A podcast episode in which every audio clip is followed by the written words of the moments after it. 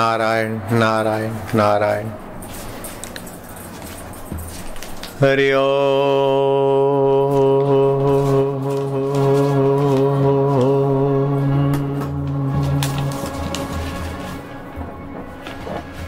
हरि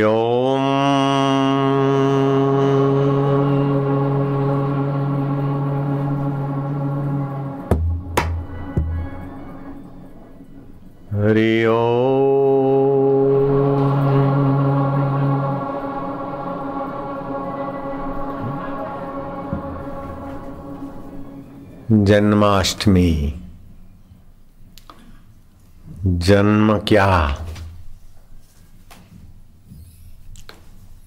अव्यक्त वस्तु का व्यक्त होना, उसको बोलते जन्म। माँ बाप में बच्चा छुपा था, प्रकट हो गया हो गया जन्म। और दिखने वाला बुढ़ा अब अदृश्य हो गया, हो गई मृत्यु। वास्तव में अदृश्य है, मरा नहीं। पृथ्वी पृथ्वी में है, जल जल में, तेज तेज में, वायु वायु में, आकाश आकाश में पाँच भूत। हर जीवात्मा अपनी महिमा में, अपने कर्मों में। तो अव्यक्त को व्यक्त होना इसी का नाम जन्म है। अब अव्यक्त और व्यक्त होते हैं दो प्रकार से। एक तो जीव अव्यक्त है, व्यक्त होता है तो उसका जन्म माना जाता है। और जो परब्रह्म परमात्मा है अव्यक्त, वे व्यक्त होते हैं तो उसका अवतार माना जाता है। तो जो माया उपाधि में चैतन्य व्यक्त होता है, उसको बोलते अवतार। वो अवतार भी कई प्रकार के होते हैं। नित्य अवतार नैमितिक अवतार आवेश अवतार प्रवेश अवतार कई अवतार होते तो वो चैतन्य उसमें अवतरित होता है। नित्य अवतार संतों का माना जाता है। जो छुपा हुआ ब्रह्म, चैतन्य, परमात्मा, साधन, भजन, गुरु, कृपा से उनके अंतकरण में अवतरित हो गया। कभी कबीर जी के, कभी नानक, कभी शंकराचार्य, कभी रामानुजाचार्य, ये आदि। तो ये नित्य अवतार माना जाता है संतों का। और कंस को, रावण को निमित्त करके जो अवतरित होता है, उसको नैमित्तिक अवतार माना जाता है। और आप सत्कर्म करते तो कभी कभी सच्चिदानंद परमात्मा की सच्ची और दिव्य प्रेरणा होती है। उसको प्रेरणा अवतार माना जाता है। कभी कभी आप सोच भी नहीं सकते ऐसी दिव्य प्रेरणा होती है और सच्चा ही होता है। तो प्रेरणा अवतार है। फिर अर्चना अवतार होता है। आप जिस देवी देवता की, भगवान की मूर्ति का अर्चना करते अर्चना करते करते एकाकार हो गया, एकलव्य। और उसके अंदर वो चेतना का अवतरण हो गया। और अर्जुन से भी धनुर्विद्या में आगे निकल गया एकलव्य इसको बोलते अर्चना अवतार। वो अपने गुरु की अर्चना कर रहा था। प्रेरणा अवतार, अर्चना अवतार, आवेश अवतार, जैसे प्रहलाद को बहुत दुख मिला। तो भगवान नरसिंह रूप में आवेश अवतार से प्रकट हुए। और द्रौपदी को बाहर के सहारों से सुरक्षा नहीं दिखी तो बाहर के सारे सहारे छोड़कर द्वारिका द्वारिका बोली तब वो द्वारिका में देश अवतरित हो गया साड़ियों में। दुशासन द्रौपदी की साड़ियाँ खींचता गया खींचता गया। हाथियों का सा बल था खींचते खींचते थक जाता है और सोचता है, वो तो बेचारी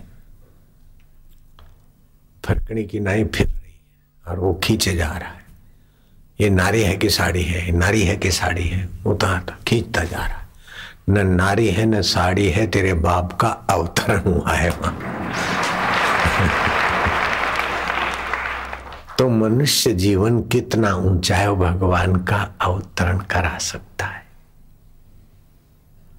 अपनी बुद्धि में भगवान का अवतरण, अपने अंतकरण में भगवान का अवतरण, अपने स्व में भगवान का अवतरण हो गया तो फिर साक्षात्कार हो जाता है। निष्काम कर्म करते हो तो कर्म में भगवान का अवतरण होता है। जैसे गांधी जी का यश होने लगा। अंग्रेज़ भारत छोड़ो, इतना शासन और अकेला, इतना कुटिलता और साम, दाम, दंड, भेद की नीतियाँ में कुशल। ऐसे अंग्रेज़ों को गांधी जी बोलते हैं कि अंग्रेज़ भारत छोड़ो, कितना साहस होगा। ये कर्मा अवतार है। निष्काम भाव से कर्म करते हैं तो भगवान की चेतना अवतरित होती। गांधी जी को रोकने, समझाने, टोकने वाले और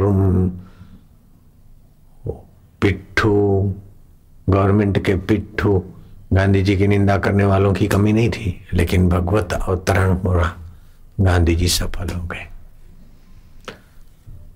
तो नित्य अवतार नैमितिक अवतार कई प्रकार के अवतार होते हैं। अब मनुष्य को दुख तीन बातों से होता है। एक तो कंस से दुख होता है। मथुरा के लोग दुखी होते हैं और ये नगर ही, ये संसार ही मथुरा है। कंस से दुख होता है, काल से दुख होता है, और अज्ञान से दुख होता है। कंस की दो अवस्था होती है। एक तो बाह्य अवस्था और एक आभ्यंतर अवस्था। ऐसे काल की तीन अवस्था होती। श्री कृष्ण अवतार मतलब आपके हृदय में भगवत अवतार कैसे हो? ये जन्माष्टमी का पर्व सत्संग के द्वारा तुम्हारे हृदय में कृष्ण अवतार कराना चाहता है। कितना हमारा सौभाग्य है। श्री कृष्ण का नाम का अर्थ क्या पता है? कर्षति आकर्षति। इति कृष्ण, जो कर्षित कर दे, आकर्षित कर दे, आनंदित कर दे, उसको कृष्ण बोलते तो आप सुख और आनंद से कर्षित होते हैं। और जहाँ जहाँ सुख जिस जिसमें सुख होता है, उस उस अवस्था से आप आकर्षित होते और उस उस परिस्थिति आप आनंदित होते हैं। लेकिन ये बाह्य अवतार कर्षित। आकर्षित और आनंदित होने वाला है। और कृष्ण का वास्तविक स्वरूप सत्संग से समझ में आ जाए।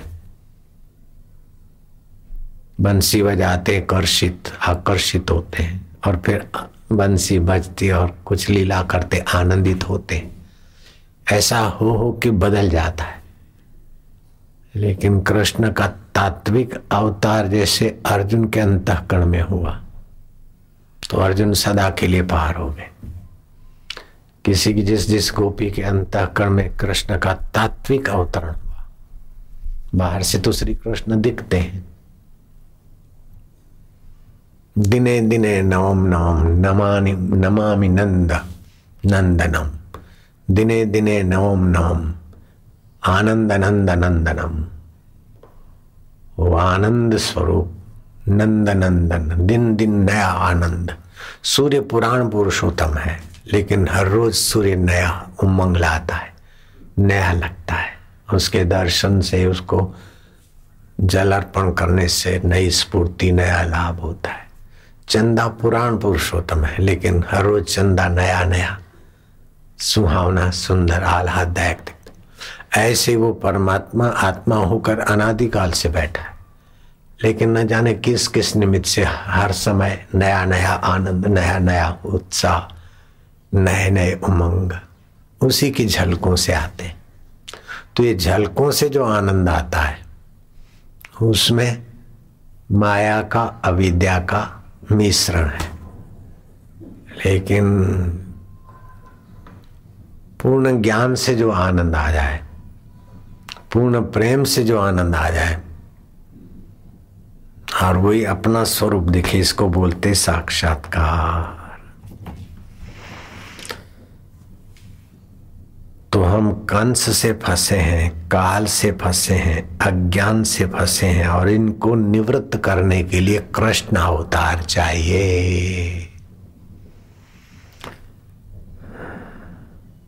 योग दर्शन में व्यास जी ने कहा नानु पालया भूतानी भोगा संभवती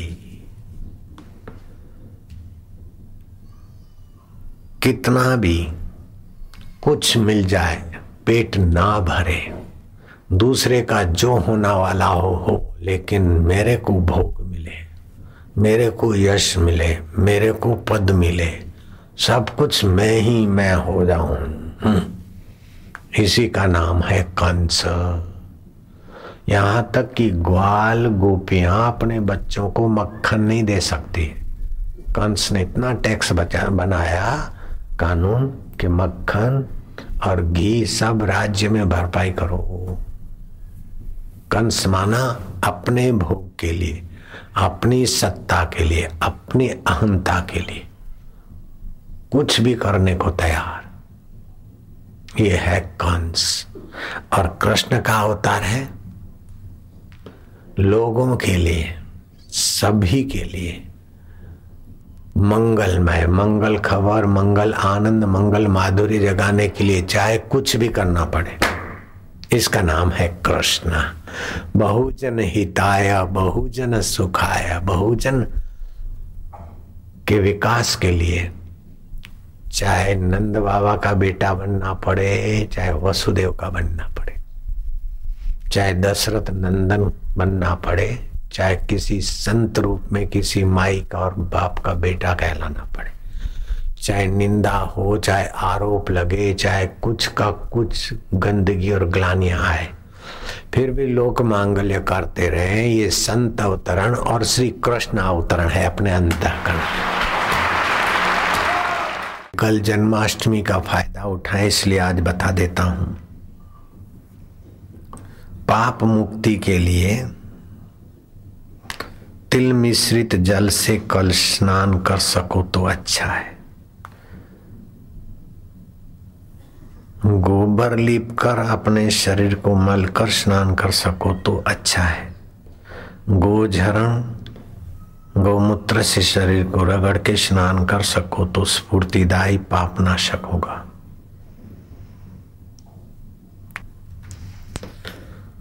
तो गुरु तीर्थम परम ज्ञानम, अतीर्थम न विद्यते, ज्ञान तीर्थम परम तीर्थम, ब्रह्म तीर्थम सनातनम। ध्यान दे रहे हैं आप, बहुत ऊँची बात सुनने को मिल रही है। गुरु रूपी तीर्थ है। मुझे लीलाशाह बापू रूपी तीर्थ में जाने को मिला तो सारे तीर्थ मेरे सफल हो गए। फिर मैं तीर्थों में नहीं भटका। ब्रह्म ज्ञान देने वाले गुरु रूपी तीर्थ मिल गए तो मेरे सारे तीर्थ सफल हो गए। गुरु प्रसाद गुरु ज्ञान गुरु ने भक्ताई, साधना रूपी मंदिर मिल गया तो मेरा सब मंदिरों में जाना सफल हो गया। अब मंदिरों में मैं नहीं जाता। गुरु रूपी तीर्थ से परमात्मा का ज्ञान प्राप्त होता है। इसलिए इससे बढ़कर कोई तीर्थ नहीं है। ज्ञान तीर्थ सर्वश्रेष्ठ तीर्थ है और ब्रह्म तीर्थ सनातन है। ये जो सुन रहे हैं, वो ज्ञान तीर्थ है और जिसमें पहुँचेंगे वो ब्रह्म तीर्थ सनातन है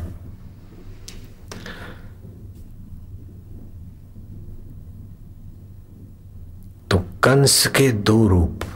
एक तो खपे खपे खपे खपे खपे खपे में खप जाए और दूसरे का चाहे कुछ भी हो जाए, ध्यान ना दे। वह कंस का स्थूल रूप है। दूसरा है कंस का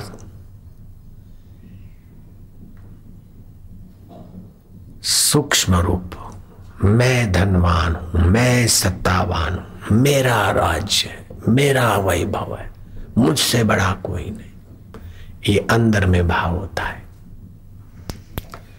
ऐसे ही काल काल के तीन भेद होते हैं।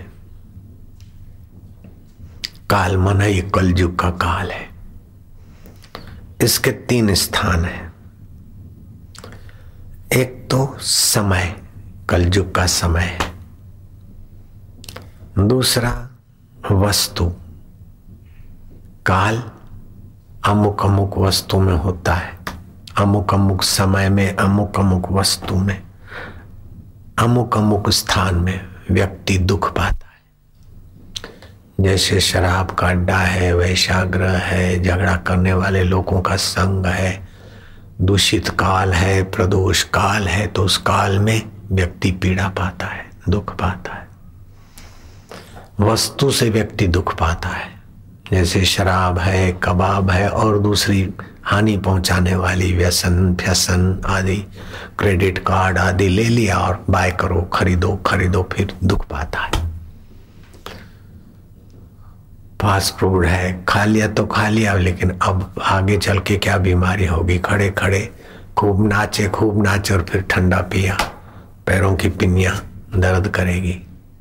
वो काल करके दुख है। काल का दुख। अभी तो कर लिया, लेकिन समय पाकर दुख होगा। अभी तो निंदा कर ली, सुन ली, लेकिन समय पाकर अशांति होगी, दुख होगा, नरकों में पड़ेंगे, आपस में लड़ेंगे, उपद्रव होगा।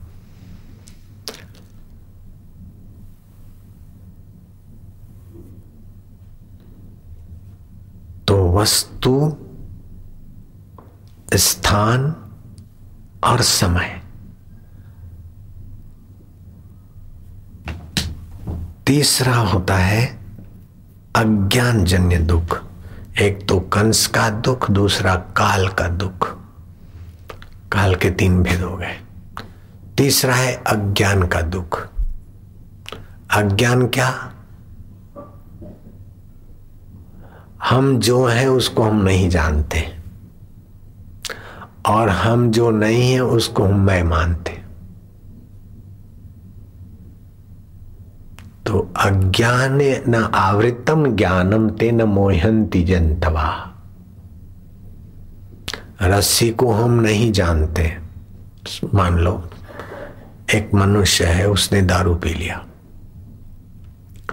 अब वो अपने को भीख मंगा मानता है।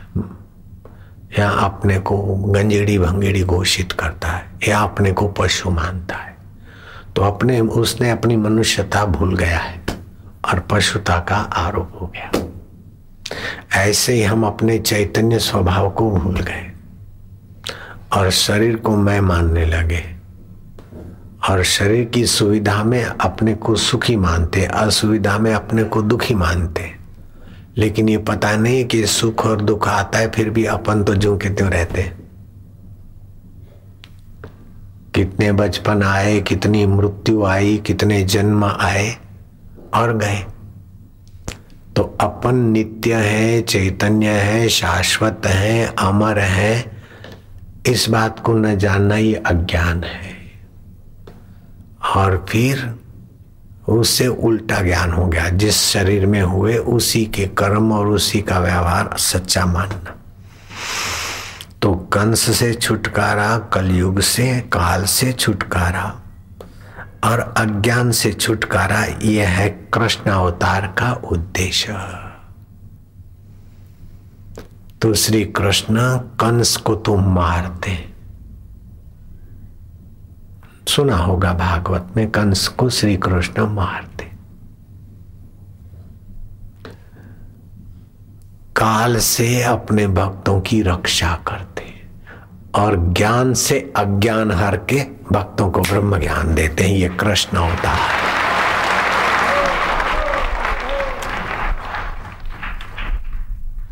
जिस वस्तु के लिए जो प्रबल प्रमाण है, वो ही माना जाता है। अब मेरे को कुछ देखना है तो आँख प्रमाण है। मेरे देखने में कान प्रमाण नहीं होगा, नाक, जीभ या त्वचा प्रमाण नहीं होगी। देखना है तो सबल प्रमाण आँख है। अगर सूंघना है तो नाक है। अगर सुनना है तो इसका आवाज़ कान है। आँख से इसका आवाज़ नहीं सुनाई पड़ेगा, नाक से इसका आवाज़ नहीं सुनाई पड़ेगा। अगर इसका स्वाद चखना है गुलाब का तो इसका प्रमाण नाक, आँख, कान नहीं हो सकती। जीभ इसका प्रमाण है कि गुलाब का ये स्वाद है। इसकी कमलता और कठोरता देखनी हो तो त्वचा इसका प्रमाण है। तो ऐसे उस ब्रह्म परमात्मा को जानने के लिए आँख नहीं जा सकते। नाक से परमात्मा को हम सू नहीं सकते जीव से चख नहीं सकते, हाथ से छू नहीं सकते। अनजाना देश है और अमिला पिया है। अनजाना देश है और अनमिला पिया है। तो उसको हम कैसे पहचानेंगे? बोले वेद वाक्य प्रमाण। वेदों का ज्ञान जिन्होंने पाया है और वेद वाक्यों के अनुसार जो हमें ज्ञान देते हैं, वही वैदिक ज्ञान प्रमाण है।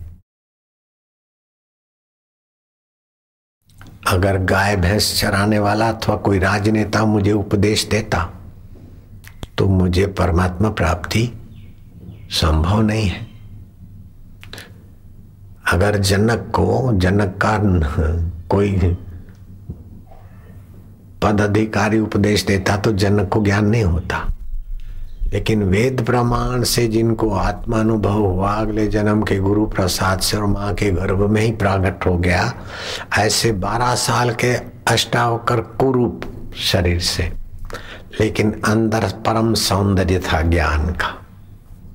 परम सौंदर्य था काल के सिर पर पैर रखने का, और परम सौंदर्य था अहंकार रूपी, भोग वासना रूपी कंस को पहुँचाने वाला। तो अष्टावकर भी एक व्यक्ति है, जनक भी एक व्यक्ति है, बाहर से दिखता है, लेकिन जनक तब तक व्यक्ति जब तक अष्टावकर की कृपा नहीं मिली। जनक को अष्टावकर की कृपा मिली तो जनक का व्यक्तित्व, जैसे लहर का व्यक्तित्व समुद्र में मिल गया। घड़े का घटात्व घटाकाशत्व महाकाश में मिल गया। ऐसे अष्टावकर गुरु की कृपा से जनक का अहम का व्यक्तित्व, अहम जन को असी। ऊपर ऊपर से रहा, लेकिन अंदर से गुरु के ज्ञान से उसका व्यक्तित्व ब्रह्म में विलय हो गया तो जनक जीवन मुक्त हो गए। जीवन मुक्त कैसे कहते हैं? दुख आए, लेकिन दुखी मैं हूँ, इससे वो पार हो गए। सुख आए, मैं सुखी हूँ, उससे वे पार हो गए। चिंता आई और मैं चिंतित हूँ, उससे वे पार हो गए। तो चिंता से, दुख से, शोक से, अशांतियों से पार होकर अपने परमात्मा स्वभाव में जो पहुँचते हैं, उनका जीवन धन्य हो जाता है। और मनुष्य जीवन में यही उपलब्धि है। कुछ भी बाहर का उपलब्ध हुआ, अगर इस उपलब्धि को छोड़ दिया, भूल गए तो ये सारी उपलब्धियाँ यही रख, रह जाती। राजे महाराजे बेचारे फिर छोटी छोटी योनियों में जन्म लेते हैं, सुना शास्त्रों में। कईयों के जीवन में अगले जन्म की वार्ता सुनाई पड़ती। तो अब क्या करना है?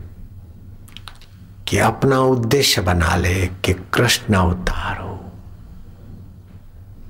हमारे अंत कण में भगवत अवतार हो। भगवत ज्ञान का प्रकाश हो। भगवत सुख का प्रकाश हो।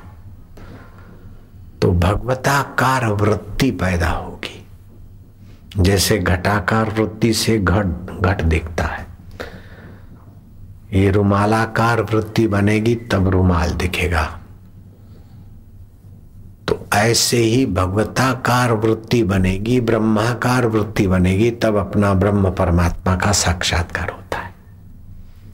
इसलिए ब्रह्म ज्ञान का सुनना सत्संग में ब्रह्म ज्ञान का मनन करना और ब्रह्म ज्ञान में विश्रांति पाना तो भगवत ज्ञान, भगवत प्रेम और भगवत विश्रांति सारे दुखों को सदा के लिए उखाड़ के रख देते फिर बाहर से दुख के समय दुखी जैसा दिखेगा, सुख के समय सुखी जैसा दिखेगा, लेकिन अंदर अनुभव पूर्ण है। हाय सीते भाई लक्ष्मण, राम जी दिखते हैं, लेकिन अंदर से राम जी जानते हैं कि अंतकण का खेल है। वसुदेव क्या है? जहाँ कृष्ण अवतार होता है, देव की क्या है? वसुदेव, निर्मल अंतकण में भगवान विशेष वास करते वह वसुदेव है। और निर्मल बुद्धि ईश्वर को धन्यवाद देने वाली बुद्धि, यशोदा या देव की, जो जो कुछ भला है बढ़िया है, यश दे प्रभु को, वाह प्रभु। दुख आया तो तू हमारा अहंकार मिटाने, वासना मिटाने के लिए भेजता है, वाह प्रभु। सुख आया तो हमें उदार बनाने के लिए सुविधाएँ देता है, वाह प्रभु। तो जो भगवान को धन्यवाद देते हुए हर परिस्थिति का सदुपयोग करे। वह देव की है, यशोदा है। आज जो शुद्ध अंतकण है, वह वसुदेव है अथवा नंद बाबा है। नंद घेर आनंद भयो। शुद्ध भाव के अंतकरण में अंदर का आनंद आता है। निंदक भाव में आनंद नहीं आएगा। श्री कृष्ण को शुद्ध भाव वाले ग्वाल, गोपियाँ और भक्त देखते हैं तो आनंदित हो जाते हैं। लेकिन कंस के पट्टे देखते हैं तो नाराज़ हो जाते ये क्या बंसी बजाना? ये क्या गाय चराना? ये क्या कृष्ण कृष्ण? इनसे तो अच्छे हम। वो परेशान हो रहे शाकुनी कृष्ण को देख के आनंदित नहीं होता। दुर्योधन श्री कृष्ण का दर्शन करके आह्लादित नहीं होता। लेकिन सुदामा और औधव श्री कृष्ण का दर्शन करके आनंदित होते, आह्लादित होते और पूर्णता तक की यात्रा भी कर लेते। कृष्ण तो वही के वही है।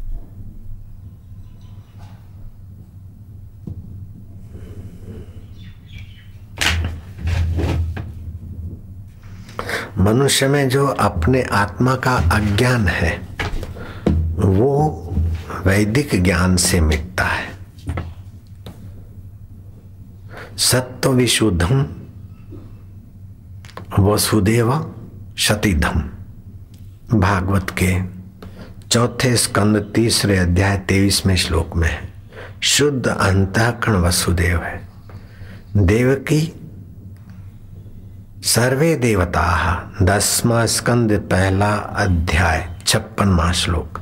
देव की सर्वदेवमयी बुद्धि है। देवत्व तो जिस बुद्धि में प्रकट हुआ वह देव की। तो माता देव की बनने से काम नहीं चलेगा। अभी अपनी मति को माता, देव की जैसी मति बना लो। वसुदेव जैसा आकृति बनाकर या यूनिफॉर्म पहन के काम नहीं चलेगा। कृष्ण अवतार करना हो। अभी अपने अंतकरण को भगवत प्राप्ति की इच्छा से शुद्ध बना दो। तो अपने अंतकरण को और अपनी बुद्धि को वसुदेव और देव की बना लो। तो आपके अंतकरण में भगवान कृष्ण का अवतरण हो जाएगा और वासना का अहम मर जाएगा। कंस को वही अंतर्यामी परमात्मा तत्व मार भगाएगा। खप्पे खप्पे और मैं ये हूँ, चाहे दूसरे का जो कुछ हो, ऐसी जो दुर्वासना है वो मिट जाएगी। अंधेरे को मिटाना है तो प्रकाश चाहिए। गरीबी को मिटाना है तो धन चाहिए। लेकिन अज्ञान को मिटाना है तो ज्ञान चाहिए। दुखों को मिटाना है तो दुख, हरि हरि की प्रीति, हरि का ज्ञान और हरि के प्रसाद अनुभव करने वाली मति चाहिए। वो मति मार्केट में नहीं बनती है। काम धंधे करने से वो मति नहीं बनती है, जो सत्संग से मति बनती है। हम अगर सत्संग में नहीं होते गुरु जी के चरणों में, सत्संग नहीं सुनते और सत्संग का विचार नहीं करते तो हमारी मति और हमारा अंतकरण ऐसा नहीं बनता। इसलिए बार बार याद दिलाता हूँ कि सौ काम छोड़कर भोजन कर ले, हज़ार काम छोड़कर स्नान कर ले, लाख काम छोड़कर सत्कर्म और दान पुण्य कर ले और कोटि त्यक्तवा हरि भजे हरि का ज्ञान और हरि का ध्यान। कोटि त्यक्तवा हरि भजे तो बोले, हरि का ज्ञान और हरि के ध्यान से क्या हो जाएगा? अरे, क्या बाकी रहेगा? बड़े बड़े सुधार, स्थायी सुधार समाज के उन्हीं महापुरुषों के द्वारा हुए, जिन्होंने आपाधापी छोड़कर ये सत्संग सुना और फिर एकांत में उसका मनन नित्य अध्यासन किया। बुद्ध सात वर्ष एकांत में नहीं गुजारते तो बुद्धत्व का खजाना दुनिया को नहीं मिलता। महावीर एकांत ध्यान में नहीं गुजारते तो जैन धर्म को महावीर महापुरुष नहीं मिलते। ऐसे मेरे लीलाशा प्रभु जी एकांत में नहीं रहते तो आसुमल को आशाराम नहीं बनने का मौका मिलता। मैं एकांत में नहीं रहता ये सात वर्ष तो आसुमल से आशाराम नहीं बन सकता। तो आप अपने घर में एक ऐसा कमरा बना लीजिए और कुछ घंटे एकांत में बिताइए। कभी कभी कुछ दिन एकांत में बिताइए। समझो शनिवार रात को आप उस कमरे में गए अथवा रविवार सुबह को और सोमवार सुबह निकलूँगा। इधर उधर की बातों का संपर्क ना रहे इसलिए फ़ोन और ये समाचार देने वाली टीवी भी, भी दूर रहे।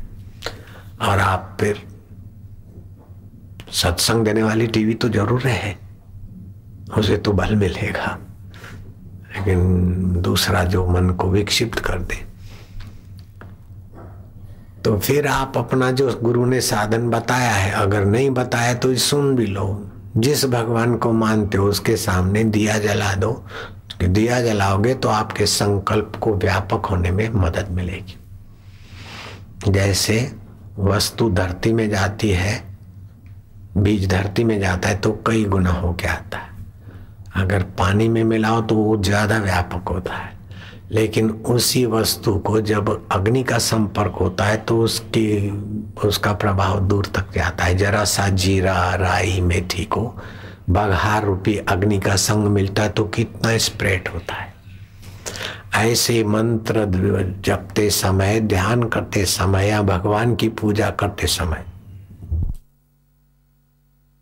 जो धूप दीप हम करते हैं तो ऐसा नहीं कि भगवान जरा राज़ी हो जाए, भगवान खुश हो जाए।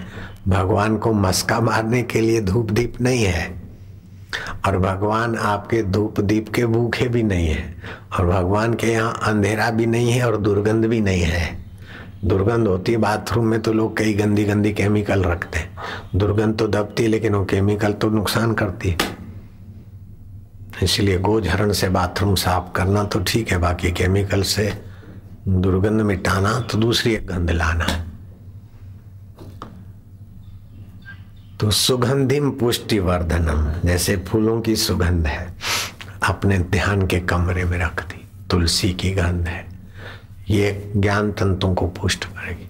दिया जला दिया। धूप बत्ती सात्विक कर दी। गाय के गोबर का कंडा का ही धूप कर दिया। जरा सा घी की बूंदे लगाकर। आ, एक छोटी सी चम्मच गाय के गोबर के कंडे पर अगर धीरे धीरे बूंदे बहा के आपने वो धूप किया है तो एक टन जीवनी शक्ति देने वाला बलवान प्राणवायु बनता है। हो सके तो इसका फ़ायदा उठाना। सबसे उत्तम भोजन क्या है? कि शुद्ध वायु। और ये गाय के कंडे पर गाय के घी का धूप, इससे बढ़कर शुद्ध और शक्तिशाली कोई भोजन नहीं है। अटैच लेटरिन बाथरूम वाले कमरे में तो बहुत कमज़ोर भोजन मिलता है, मन बुद्धि को, शरीर को। कमरे में शुद्ध हवा आती रहे और उसमें भी कभी कभी ये धूप होता रहे। अथवा पूजा के रूम में संसारी व्यवहार ना हो और एक कमरा रख दिया जाए ध्यान भजन के लिए। वहाँ भगवान के सामने दिया जलाओ और प्राणायाम करके हरिओम की लंबी ध्वन करो। तो हरि और आखिरी में आएगा म। उसके बीच आपका मन संकल्प विकल्प रहित होगा अंत कण वसुदेव बनने लगेगा।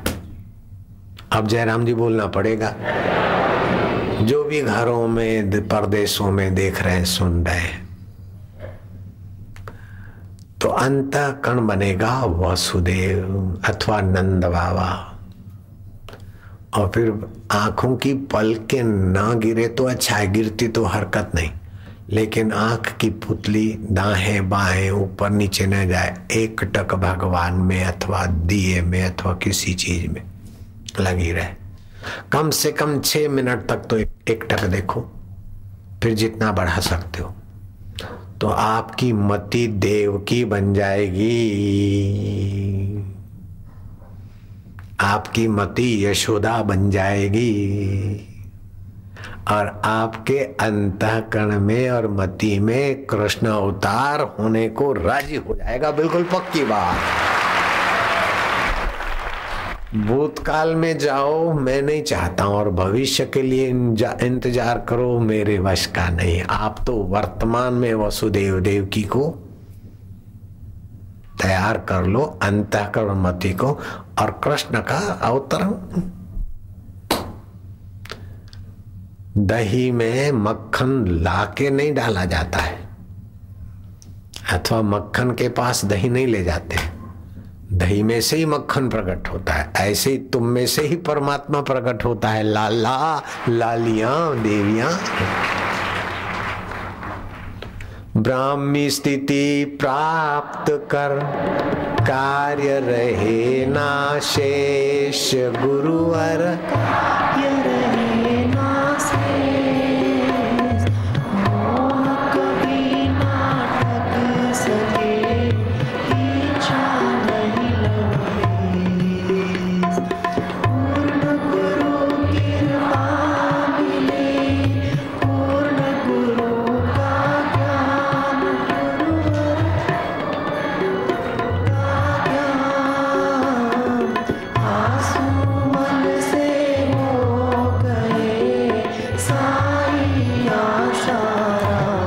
सुमल से आशाराम हो सकते हैं तो फिर जीवात्मा, माही भाई अपने अंतकरण को, जब आसुमल अपने अंतकरण को वसुदेव बना सकते, अपनी बुद्धि को देव की या यशोदा बना सकते तो तुम क्यों नहीं बना सकते?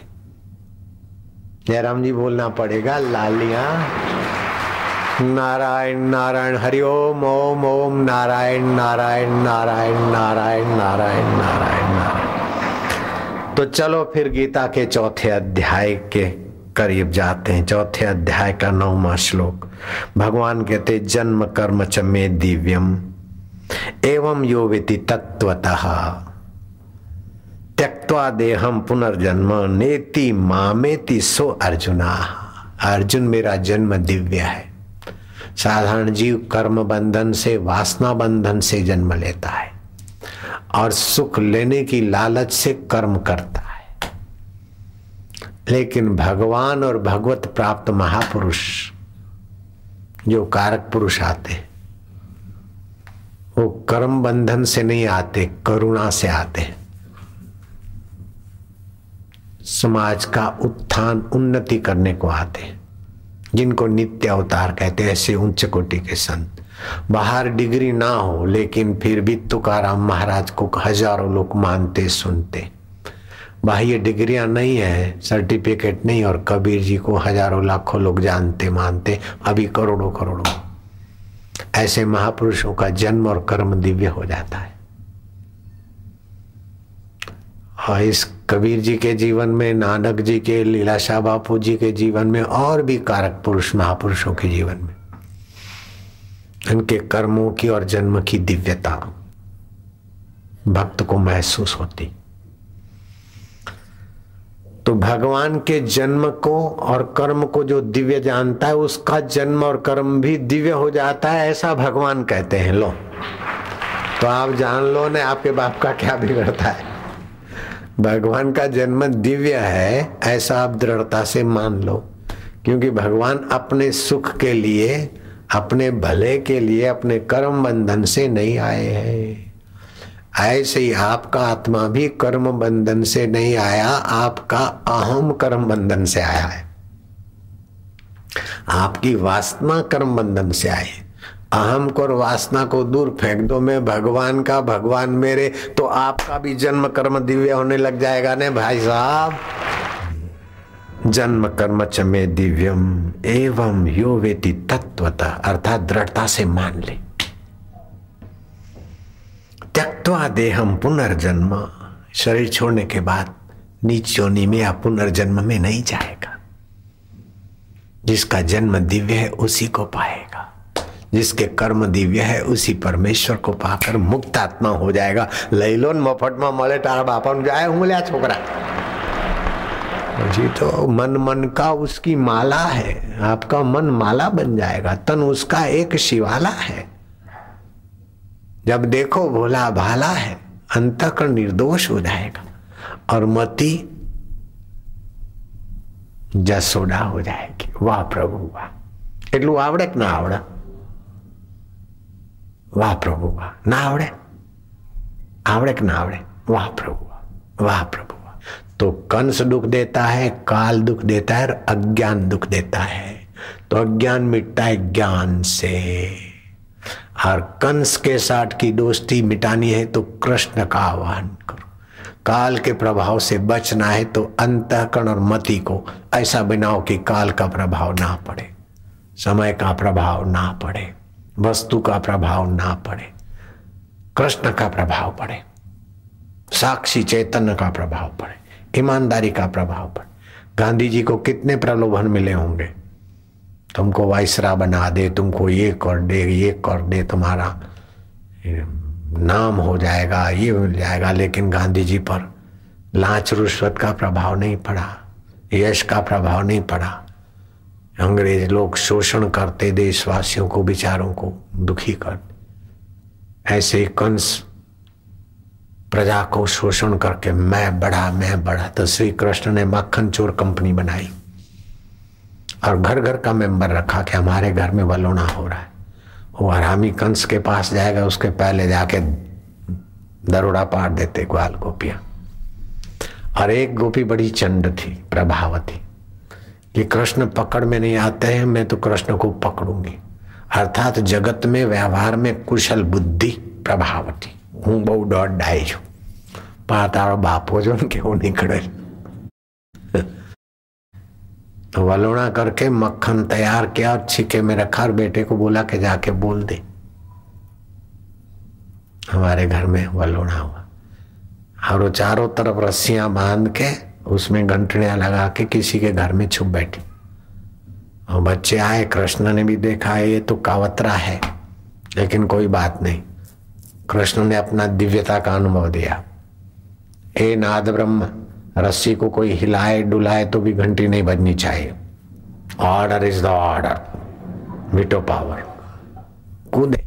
रस्सी हिली, लेकिन घंटी नहीं बजी।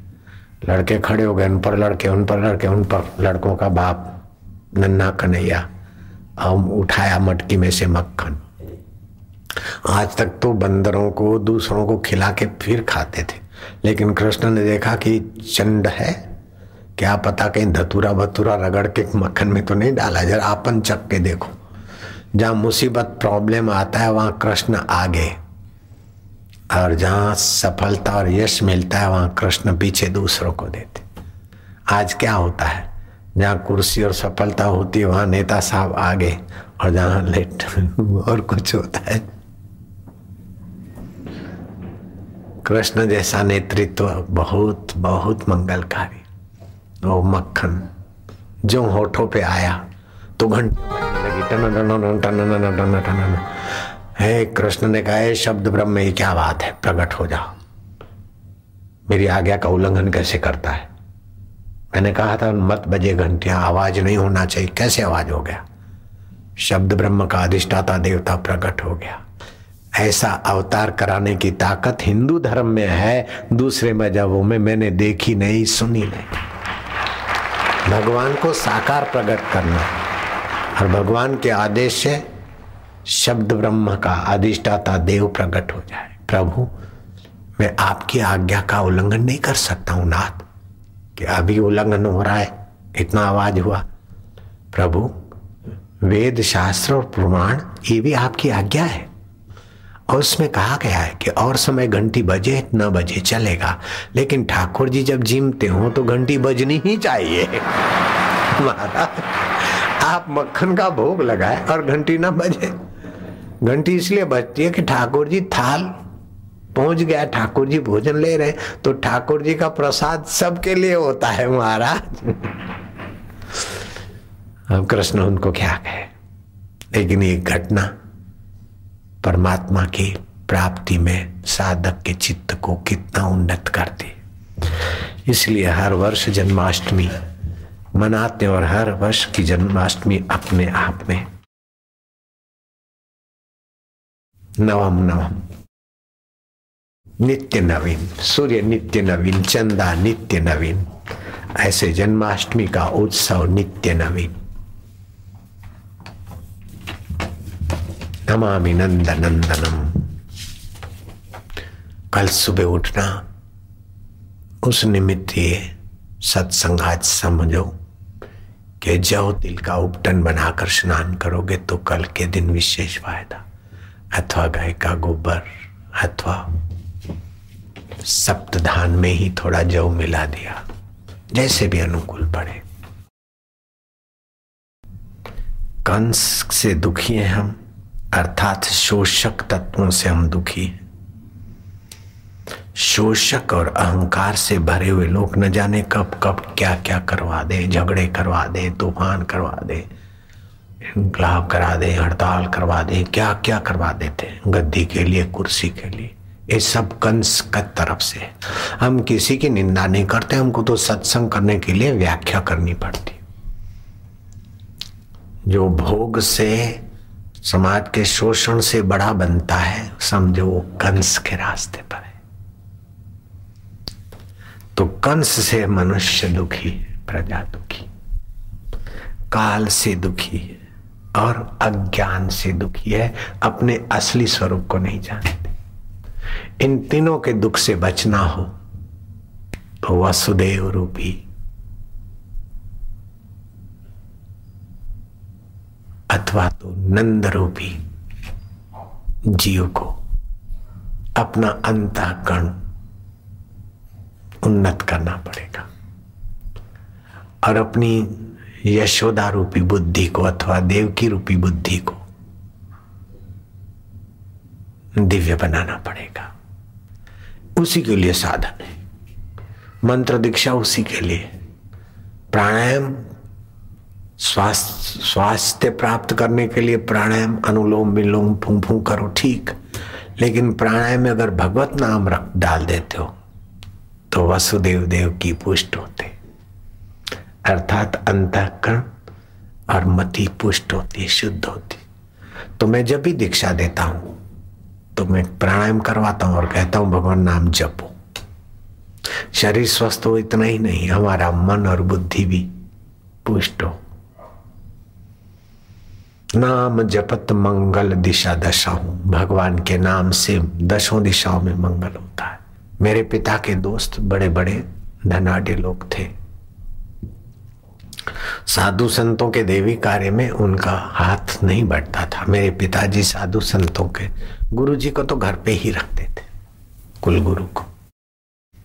और घर पे आए गए की भी सेवा चाकरी करते थे। उस समय थाउमल बुद्धू लगते थे।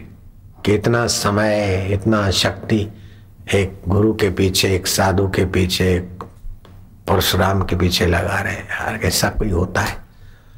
ऐसा कुछ होता है? ऐसे चतुर लोग तो उनके बेटे कंगाल होकर कोई ट्रक चला रहा है तो कोई ऑटो चला रहा है। और थर्मल का बेटा बापू होकर यहाँ सत्संग कर रहा है। दुनिया जानती है।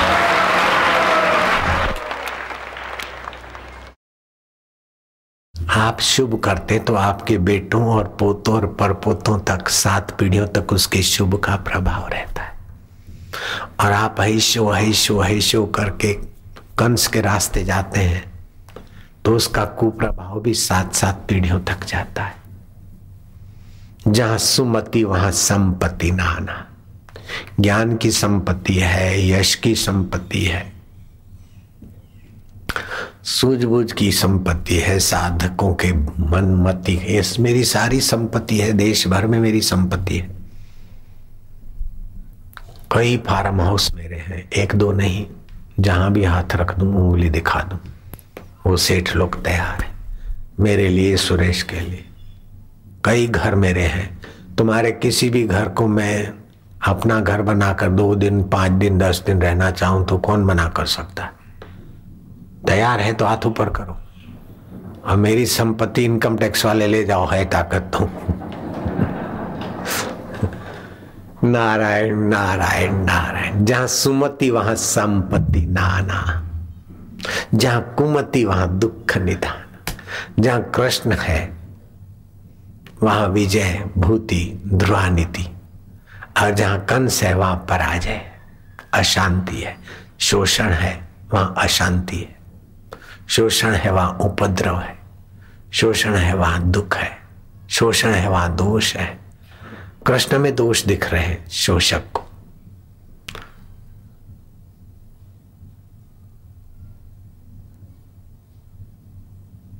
जिनको ग्वाल गोप, नंद बाबा, यशोदा देव की, वसुदेव देखकर आह्लादित होते, आनंदित होते, उसी कृष्ण को शाकुनी देखकर परेशान हो रहा है। तो क्या श्री कृष्ण कृष्ण में परेशानी थी कि उनके चित्त में थी? उनके चित्त में थी। ऐसे महापुरुष को भक्त देखकर आनंदित, आह्लादित होते हैं और निंदक देखकर मुँह बिगाड़ते हैं। तो उनके अपनी है। मुँह बिगाड़ने की सौगात उनके हृदय में है। कबीरा निंदक ना मिलो पापी, मिलो हज़ार। एक निंदक के माथे पर लाख पापिन को बार तो सभी में छुपे हुए कृष्ण तत्व को निहारने वाली, नज़रिया देने वाली जो जन्माष्टमी का उत्सव आ रहा है, आज सातम कल अष्टमी कैसी सुंदर व्यवस्था है।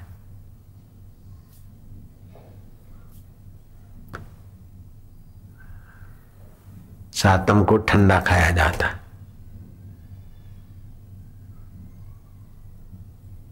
अष्टमी को उपवास ताकि पेट पर जो बोझा पड़ा हो शुद्धिकरण हो जाए छोटी सातम बड़ी सातम ये बड़ी सातम आज तो રાંધવાનું રાંધેલું છાટનું રાંધેલું આજ ખાવાનું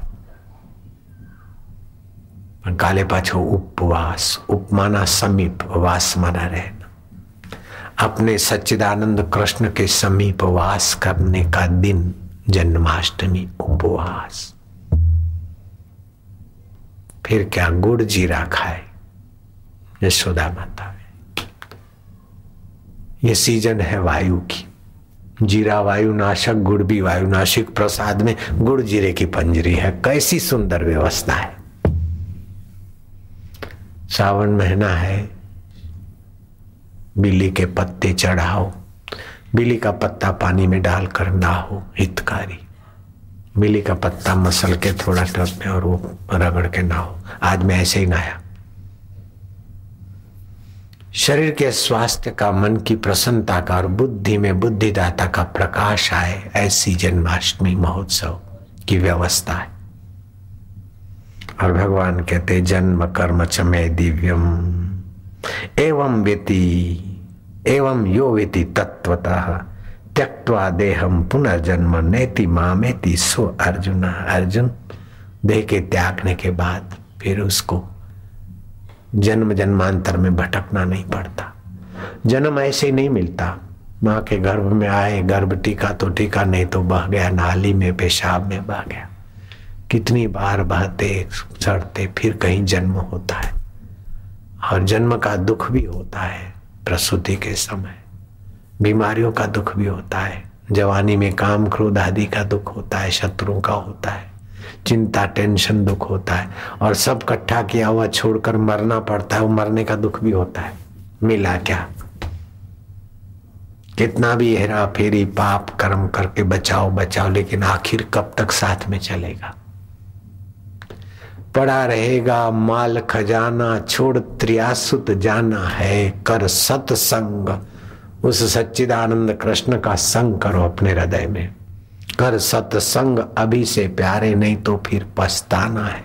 खिला पिला के देह बनाई, देह बढ़ाई, वो भी अग्नि में जलाना है। ये शरीर अग्नि की डिपॉजिट है। बेटियाँ जमाई की डिपॉजिट है। बेटे बहुओं की डिपॉजिट है, शरीर अग्नि की डिपॉजिट है। तेरा आत्मा परमात्मा का था, है और रहेगा। उधर को चलना। ओम नमो भगवते वासुदेवा।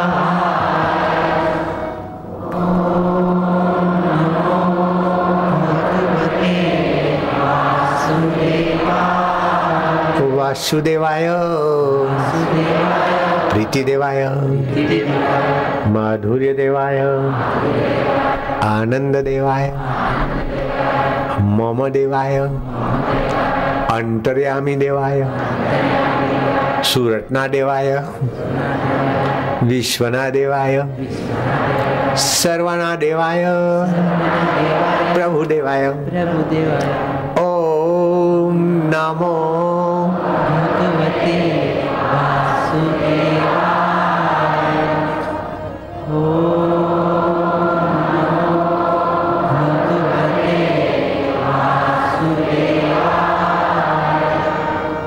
तो समाज तीन कारणों से दुखी है। एक तो कंस से दुखी है, दूसरा काल से दुखी है और तीसरा अज्ञान से दुखी है। कंस के दो रूप कहे शास्त्रों ने। आदि भौतिक रूप, जो वस्तु, चीज़ें, अति, मेरी सत्ता, मेरा वैभव, प्रजा पर इतना टैक्स डाला कि बच्चों के मुँह से दही और मक्खन बचाकर कंस को टैक्स में देना पड़ता था। अति संग्रह, अति भोग। दूसरा है, देह को मैं मानना और देह के बड़प्पन को अपना बड़प्पन जानना, ये कंस के दो रूप वर्णन है। काल अर्थात स्थान अशुद्ध, वस्तु अशुद्ध और मान्यता अशुद्ध, जैसे शराब, कबाब, वस्तु अशुद्ध है। ऐसे समय जो अशुद्ध होता है प्रदोष काल इस कारण भी व्यक्ति की चेष्टा दुखदायी हो जाती है। तीसरा है अज्ञान। अपने स्वरूप का ज्ञान नहीं और अपने को उल्टा मानना। जैसे हम मनुष्य हैं तो मनुष्य शराब पी पी कर अपनी मनुष्यता भूल कर अपने को हम पशु मानने लग जाए तो अपने को भूला और कुछ मान लिया। ये अज्ञान के दो रूप है, एक तो अज्ञान और दूसरी मान्यता का अहंकार। इन तीन के कारण मनुष्य जाति दुखी है, और इन दुखों को निवृत्त करने के लिए, अर्थात कंस काल और अज्ञान की निवृत्ति पर कृष्ण का अवतरण होना चाहिए, और कृष्ण का अवतरण होगा वसुदेव देव की के यहाँ। शुद्ध अंतकरण वसुदेव है और समतावान मति देव की है। अपने अंत कण को शुद्ध और अपनी मति को समतावान। तो आपके हृदय में श्री कृष्ण तो प्रकट होगा और कृष्ण तो प्रकट होने से कलयुग के दोष और दुखों का अंत करने वाली मति गति हो जाएगी। नारायण नारायण नारायण नारायण हरि ओम ओम ओम ओम ओम ओम ओम ओम ओम ओम ओम हरि ओम ओम ओम राम राम राम राम राम राम राम राम राम राम राम राम राम राम राम राम शिव शिव शिव शिव वालुड़ा कानूड़ा मारा कन्हैया कृष्ण कन्हैया लाल की जय